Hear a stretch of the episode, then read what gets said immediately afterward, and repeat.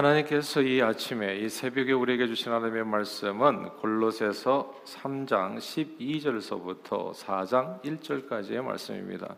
우리 다 같이 한 목소리로 합독하시겠습니다. 시작. 그러므로 너희는 하나님이 택하사 거룩하고 사랑받는 자처럼 긍휼과 자비와 겸손과 온유와 오래 참음을 옷 입고 누가 누구에게 불만이 있거든 서로 용납하여 피차 용서하되 주께서 너희를 용서하신 것 같이 너희도 그리하고 이 모든 것 위에 사랑을 더하라. 이는 온전하게 매는 띠니라. 그리스도의 평강이 너희 마음을 주장하게 하라. 너희는 평강을 위하여 한 몸으로 부르심을 받았나니 너희는 또한 감사하는 자가 되라.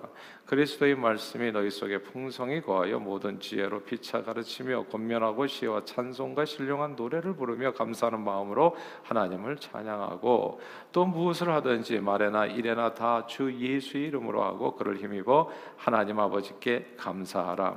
아내들아 남편에게 복종하라. 이는 주 안에서 마땅하니라. 남편들아 아내를 사랑하며 괴롭게 하지 말라. 자녀들아 모든 일에 부모에게 순종하라. 이는 주 안에서 기쁘게 하는 것이니라. 아비들아 너희 자녀를 노엽게 하지 말지니 낙심할까 함이라 종들아 모든 일에 육신의 상전들에게 순종하되 사람을 기쁘게 하는 자와 같이 눈가림만 하지 말고 오직 주를 두려워하여 성실한 마음으로 하라. 무슨 일을 하든지 마음을 다하여 죽게 하듯 하고 사람에게 하듯 하지 말라. 이는 기업의 상을 죽게 받을 줄 아나니 너희는 주 그리스도를 섬기느니라.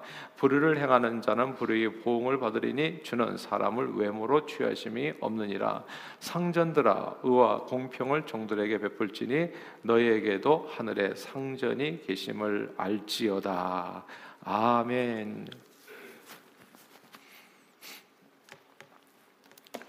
어, 어릴 때 엄마 손 잡고 시장에 물건을 사러 가면 좀 항상 좀 긴장이 되었습니다. 왜냐하면 이제 물건을 사러 갔을 때 그냥 물건 값을 불러주면 그냥 돈 주고 사는 게 아니었거든요. 언제나 거의 100% 이제 상점 주인과 이제 흥정이 시작됐습니다. 그럼 옆에서 이제 조마조마한 마음으로 그 흥정을 이제 지켜보게 되는 거예요. 당시에는 그 누구도 부르는 대로 값을 치르고 물건을 사는 법이 없었습니다. 뭐 10%, 20%뭐 그래서 한 30% 깎아서 산 줄 알았는데 나중에 또 친구하고 얘기하다 보니까 50%를 깎았다는 거죠. 그럼 속에서 또 뭐 속은 것처럼 막 열불이 나기도 하는 겁니다. 누구나 다 얼마나도 물건값을 깎아서 사곤 했어요. 때로는 과도하게 막 그냥 반 이상을 깎아서 아, 때리다가 그냥 상점 주인과 막 큰 소리가 오가기도 하고 물건값을 흥정하다가 사지 않고 가면 상점 주인은 또 화가 나서 막 손님들이 막 악담을 하고 소금도 뿌리는 사람도 있었던 겁니다. 이게 물건을 사러 갔다가 어떤 일을 당할지 알 수가 없으니까 이게 마치 작은 전쟁 을 치르는 것처럼 작은 전쟁터에 가는 사람 모양으로 물건 사러 가면 아주 마음을 단단히 먹어야 했었습니다. 그리고 한 번 산 물건은 일수불퇴인가요? 그 다시 물을 수가 없어요. 한 번 돈을 지불했으면 끝. 그러니까 돈을 지불하기 전에 하, 얼마나 긴장이 되는지 모든 상점 주인들이 환불을 안 해줬습니다. 그래서 처음에 선택을 정말 스트레스 받으면서 매우 잘해야 됐던 거죠.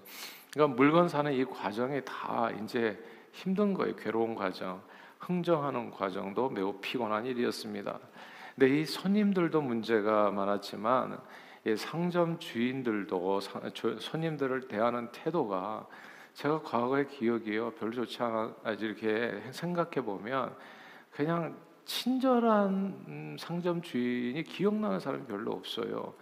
어릴 때 기억으로 정말 손님들을 환한 모습으로 싹싹하게 인사하면서 어서 오세요 맞이하는 상점이 거의 없었습니다.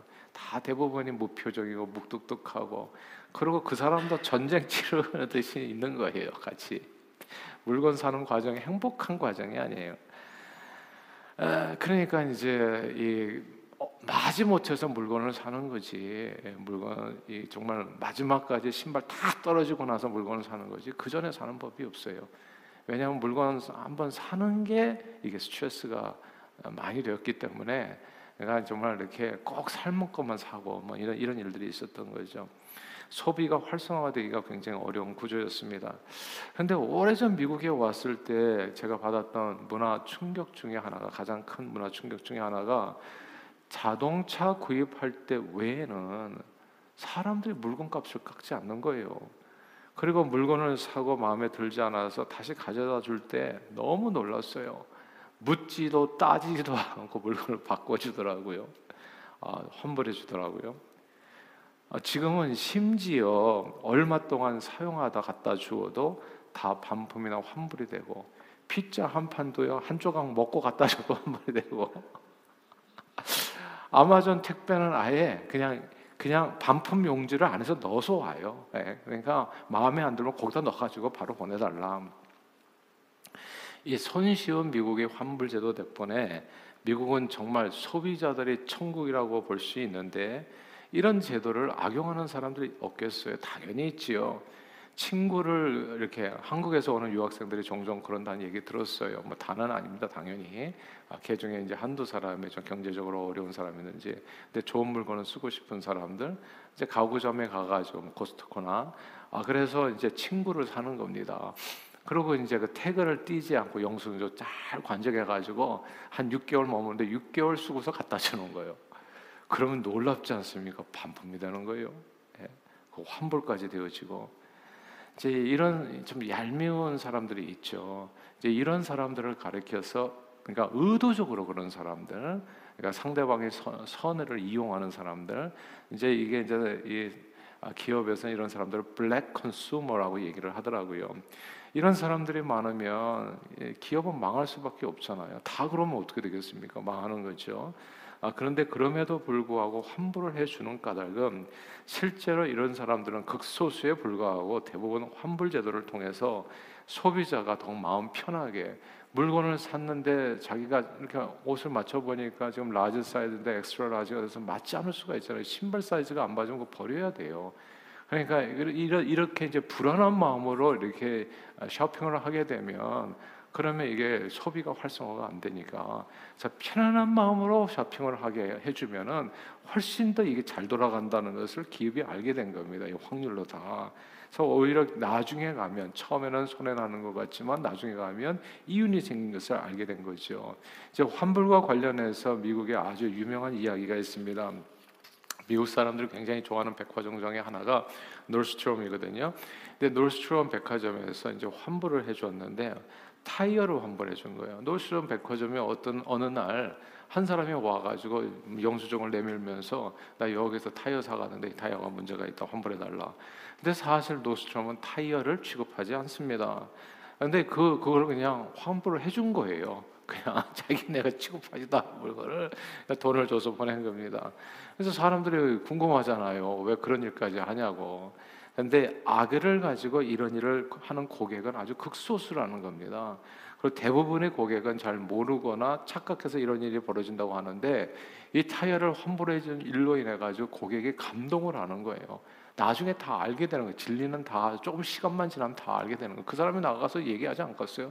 나 Nordstrom에서 타이어 환불 받았다 이렇게 소문을 내면은 다른 사람들이 다 깜짝 놀라지 않겠어요? 무슨 Nordstrom에서 타이어를 취급하냐? 그때서야 알게 되는데 이제 그때는 감동이 되는 거죠. 그 다음에서는 그 사람은 평생 Nordstrom 고객이 되는 거죠. 그렇게 Nordstrom 고객이 사실 미국 내에 많은 겁니다. 고객을 가르치려고 하기보다는 아, 그 그의 상태를 그냥 해주는 말을 그대로 믿고 그리고 서비스를 최선을 다해서 제공하면 그 혜택은 반드시 다시 기업으로 돌아오게 된다는 말이었습니다. 고객, 손님은 왕이라는 말 있잖아요. 손님을 왕처럼 떠받들게 되면 그만큼 돌아오는 혜택도 왕처럼 많아지게 된다는 거. 이런 얘기 우리 많이 하잖아요. 자기 아내를 아, 시녀처럼 종처럼 대해주면 나는 여종의 남편밖에는 안 되지만 자기 아내를 왕비처럼 대우하면 내가 누가 되겠어요? 자연스럽게 내 아내가 왕비인데 당연히 왕이 되게 되지 않겠어요? 그러니까 이 불친절한 손님 응대만큼 망하는 지름길이 없다. 언젠가 언제나요? 언젠가였죠. 중국인 유커들이 한국에서 물건을 구입할 때 보면 별로 큰 돈이 되지 않은 값싼 예, 큰 유인이 남지 않은 값싼 화장품들을 구매하고 일본에 가면 그렇게 비싼 명품들을 갖다가 산다는 이야기를 들었습니다. 한국에서는 물건을 사면서도 기분이 나쁘대요. 그러니까 상점 주인들이 물건은 팔지만은 유커들에 대한 이 졸부들 막 이런 생각들이 마음 이렇게 한 구석에 있나 보죠. 그러니까 한국에 가면 물건을 사면서도 기쁨이 기분이 나쁘다는 거예요. 사실 이렇게 갑자기 부자가 된 사람들은 이게 좀 맞지가 않거든요. 위에서 아래까지 그냥 명품 가방은 들었는데 색깔이 안 맞는다든지 뭐가 약간 부자연스럽거든요. 또 그런 걸 또 또 얘기하잖아요. 예. 그러면 또 그게 또 이렇게 돌잖아요. 그러니까 또 기분이 나쁘단 말이에요. 이 인상이 나를 대하는 물건을 사려고 하는데 허름한 옷으로 왔는데 진짜는 부자거든요. 엄청나게 돈을 쓸 수 있는 사람인데 그 외모를 보고 판단하는 말에 상처를 받아가지고 그냥 값싼 평, 화장품 몇 개만 사고 일본에 가는 돈을 물수도 채가지고 이렇게 아, 하게 되는데 왜냐하면 일본은 기분이 좋다는 거예요. 돈을 쓰면서도 왜냐하면 손님을 대하는 상점 주인들의 태도가 다르다는 거죠. 일본의 서비스는 상대방이 그 누구든 상관없이 손님은 왕이다라고 하는 이 기본 철학을 철저히 지켜 행하는 방식으로 이루어져서 일본에 가면은 막이 그냥 허름한 옷을 입고 왔는데도 막 왕처럼 대우하고 좋은 호텔로 모시고 막 이렇게 막 인도하고 막 다 허리 90도로 꺾고 막 이렇게 되니까 막 이 유커들이 너무 감동이 큰 거예요. 그래서 지갑이 저절로 열리는 거죠. 사랑하는 여러분.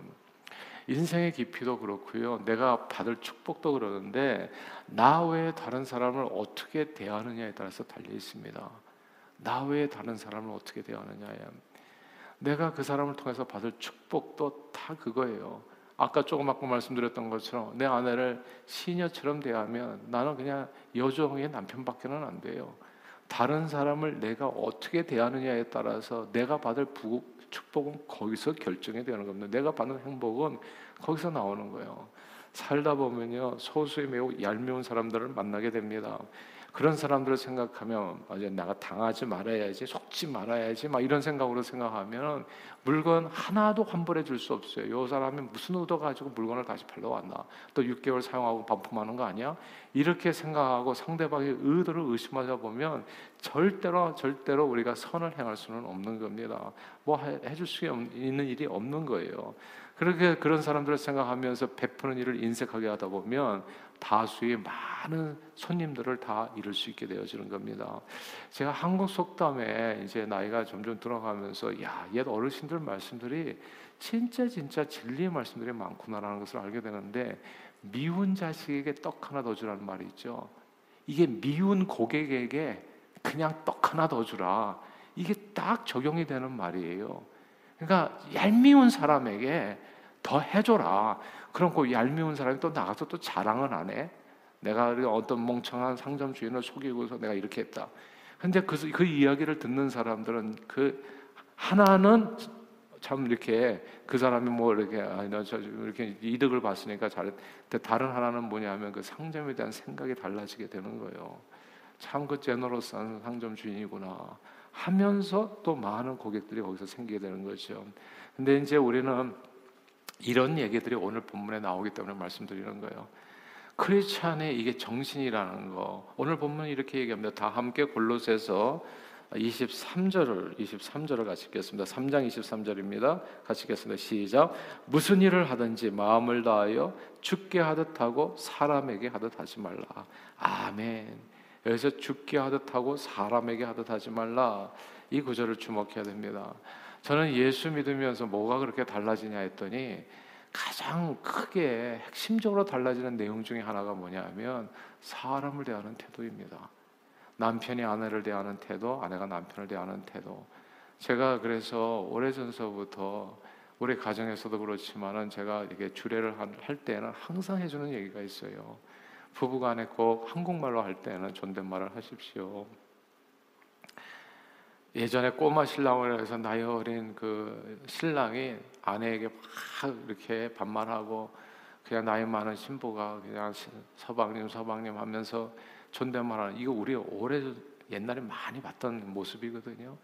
근데 그게 잘못된 모습이죠. 제대로 된 모습이 아니죠.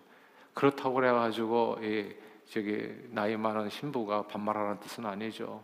서로가 존중해주고 복종하는 것이 그게 하나님의 의죠. 이렇게 서로가 서로를 대하는 태도가 달라져야 된다는 거. 예수 믿으면 가장 크게 달라지는 것은 사람에 대한 태도, 남편이 아내를 대하는 태도가 달라지고 아내가 남편을 대하는 태도가 자세가 달라지고 부모와 자식과의 관계, 주인과 종업원과의 관계, 주인과 손님과의 관계가 서로 사랑과 존중으로 완전히 달라지는 겁니다. 모든 인간관계에 적용되는 핵심 사상은 오늘 본문입니다.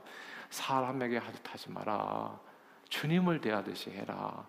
생각해 보세요. 아내를 주님을 섬기듯 하고 남편을 주님을 섬기듯 이렇게 받들듯 하면 그 가정이 행복해지겠습니까? 안 행복해지겠습니까? 어, 물어보나 말하죠. 진짜 행복해지는 거예요. 남녀노소 빈부귀천 할 것 없이 사람을 대할 때 주님을 대하듯 하면 그 공동체는 어디나 다 천국이 되는 겁니다. 예수님은 이 땅에 와서 그렇게 천국을 이루셨어요. 예수님 때에는요 클라스가 오늘 뭐 우리가 100년 전 조선 시대도 그랬지만은 엄청나게 클래스가 있죠. 잘 사는 사람, 못 사는 사람, 가진 자, 없는 있는 자, 없는 자, 그리고 또 아는 자, 모르는 자 해가지고 그걸 로마인, 로마 시민 아닌 사람들 해가지고 얼마나 서로 간에 질시가 있고 시기가 있고 그리고 서로 간에 클래스가 있어가지고 서로 무시하고 천다는 일이 있겠어요. 그러나 예수님은 이 땅에 오셔가지고 모든 사람을 왕처럼 대해줬습니다. 귀신 들린 자, 병든 자, 약한 자, 소외된 자, 가난한 자, 눈먼 자, 장애인, 한센시 병든 자 모두를 다 왕처럼 아무도 그들의 얘기를 들어주지 않는데 예수님은 들어줬던 거거든요. 여성들 왕처럼 대우해 주시고 먹이고 입히시고 귀신 쫓아주시고 병든 자를 고쳐주시고 소원을 들어주셨던 겁니다. 예수님 앞에서는 자신이 가지는 거 그다음에 외모로 인해 가지고 평가 절하되고 업신여김을 당하는 사람 한 사람도 없었어요. 진짜 예수님께는 고객이 왕이었어요. 사람이 왕이었다고요. 예수님은 이 땅에 계실 때 모든 사람을 하나님처럼 섬겨주셨습니다. 사람 대하듯이 하지 않으셨어요. 그리고 이렇게 말씀하셨죠. 누구든지 으뜸이 되고자 하는 사람은 모든 사람의 종이 되어야 한다. 그리고 누구든지 왕처럼 대접을 받고자 하는 대로 다른 사람을 왕처럼 대접해 줘라. 모든 사람을 대하여 죽게 하라는 것이 그리스도인의 삶은 그리스도인의 삶의 바른 태도가 됩니다. 그리고 그렇게 살 때 우리 삶에 손해가 나는 것처럼 보일지 모르지만 그렇게 힘들게 하는 얄미운 사람들은 극소수예요. 극소수라고요. 그냥 그런 사람은 극소수고 상대방을 왕으로 주님처럼, 주님처럼 섬기게 될 때 참으로 복을 받는 것은 나중에 열매가 맺히게 되는데 그 남을 대접한 바로 그 사람의 복을 받는 겁니다. 아내를 왕비처럼 높여서 대하면요. 그때는 좀 자존심도 상하는 것 같고 내가 무슨 몸종이야? 뭐 이런 생각이 들 수도 있어요. 근데 조금만 계속 해보세요. 한 1년, 2년 계속 좀 해보세요. 한두 번 하다 기분 나쁘다고 포기하지 마시고 그러면 왕이 되실 겁니다. 얼마 지나지 않아서 왕이 되실 거예요. 진짜 아내가 오 이런 것까지 해줄 수 있는 분이었나? 깜짝 놀라실 거예요. 우리가 음식에 처음에 결혼했을 때는 그냥 팔첩반상인가 그렇게 나오다가 왜 나중에 되면 반찬 수가 점점 점점 줄어서 왜 라면을 혼자 끓여 먹으시냐고요. 이게 아내를 그렇게 대한 거거든. 처음에 그냥 결혼 신혼 초에는 그래도 좀 잘해주는 것 같다가 나중에는 아무것도 없다 보니까 자기도 그렇게 되는 거예요. 그러니까 상대를 대하는 것만큼 사실 내게는 더 풍성한 은혜가 임하는 거거든요. 모든 사람을 죽게 하듯 하라는 것이 그리스도의 삶을 아, 그리스도인의 삶의 바른 태도가 되는 겁니다. 상인들은요 절대 손해 나는 일을 하지 않습니다. 그럼에도 불구하고 당장 손해 나는 환불을 진짜 타이어를 다루지도 않는데도 불구하고 타이어 값을 환불해 주는 까닭은 현재 손해 날지라도 계산해 보니까 상인들이 계산은 빠삭하거든요. 고객의 마음에 만족과 감동을 주면 그 손해와는 비교할 수 없는 놀라운 축복을 얻게 되는 확신이 있기 때문에 환불을 해 주는 거거든요. 이 세상 사람들도 그렇게 환불해 주는 일을 왜 그리스도인들이 안 해주냐고요. 그리스도인들이 예수 믿으면서도 성경에 있는데도 불구하고 우리 문제는 항상 똑같은데 말씀에 복종하지 않는 게 문제예요. 우리는 그런 세상적인 바삭한 계산은 몰라요. 그러나 하나님의 말씀에 순종해야지요. 하나님의 말씀에 예수 신앙에는 이득을 바라보고 다른 사람들을 주님을 섬기듯 하는 사람들은 분명 아닙니다. 그러나 하나님의 말씀에 순종하면 그때는 손해인 듯 싶지만 종국에 가서는 언제나 주님이 약속한 축복을 더욱 풍성하게 덤으로 누리게 되는 겁니다. 그러므로 오늘도 어떻게 사시겠습니까? 가정에서 서로를 왕처럼 대하십시오. 서로를 주님처럼 대하시고 그리고 또 이 사회에서도 언제 어디서나 정말 중심을 다하십시오. 오늘 성심을 다하라 얘기하잖아요. 최선을 다하세요. 그게 정말 최선입니까, 여러분? 최선을 다하세요. 그러면 그렇게 진실하게 사시면 여러분 자신이 진실하게 살면 행복하실 거예요. 아, 나 후회 없이 상대방의 반응에 신경 쓰지 말고 최선을 다해서 내 할 도리를 하십시오. 예수님처럼. 그러면 이 땅에 하나님의 나라가 이루어지고 개인적으로는 행복한 삶, 풍성한 삶, 복된 삶을 누리게 될 겁니다. 바로 그런 삶을 누리시는 저 여러분 다 되시기를 주 이름으로 축원합니다. 기도하겠습니다. 하나님 아버지 아들 예수님을 이 땅에 보내주셔서 우리 대신 귀한 목숨 내어 죽을 수밖에 없는 죄인들을 왕처럼 섬겨 다시 사는 생명 주심을 감사합니다. 그 주님의 삶의 태도를 보다 본받아 우리도 서로 서로를 왕처럼 섬겨서 주님처럼 서로 용서하고 사랑하고 서로를 존중하여 정말 왕처럼 주님처럼 섬기게 해주셔서 이 땅의 주의 나라를 이루고 우리 자신도 왕처럼 주님처럼 정말 예수님이 우리를 왕처럼 섬기시다가 진짜 하늘나라의 왕이 되지 않으셨습니까? 하나님께서 보좌 우편에 앉게 해주시고 정말 만유로 하여금 그, 그분을 주로 섬기게 하지 않았습니까? 바로 그런 놀라운 축복, 이 땅의 주의 나라를 이루고 우리 자신도 주님 주시는 축복을 풍성히 누리는 오늘 하루가 되도록 성령님 인도해 주옵소서. 예수 그리스도 이름으로 기도하옵나이다. 아멘.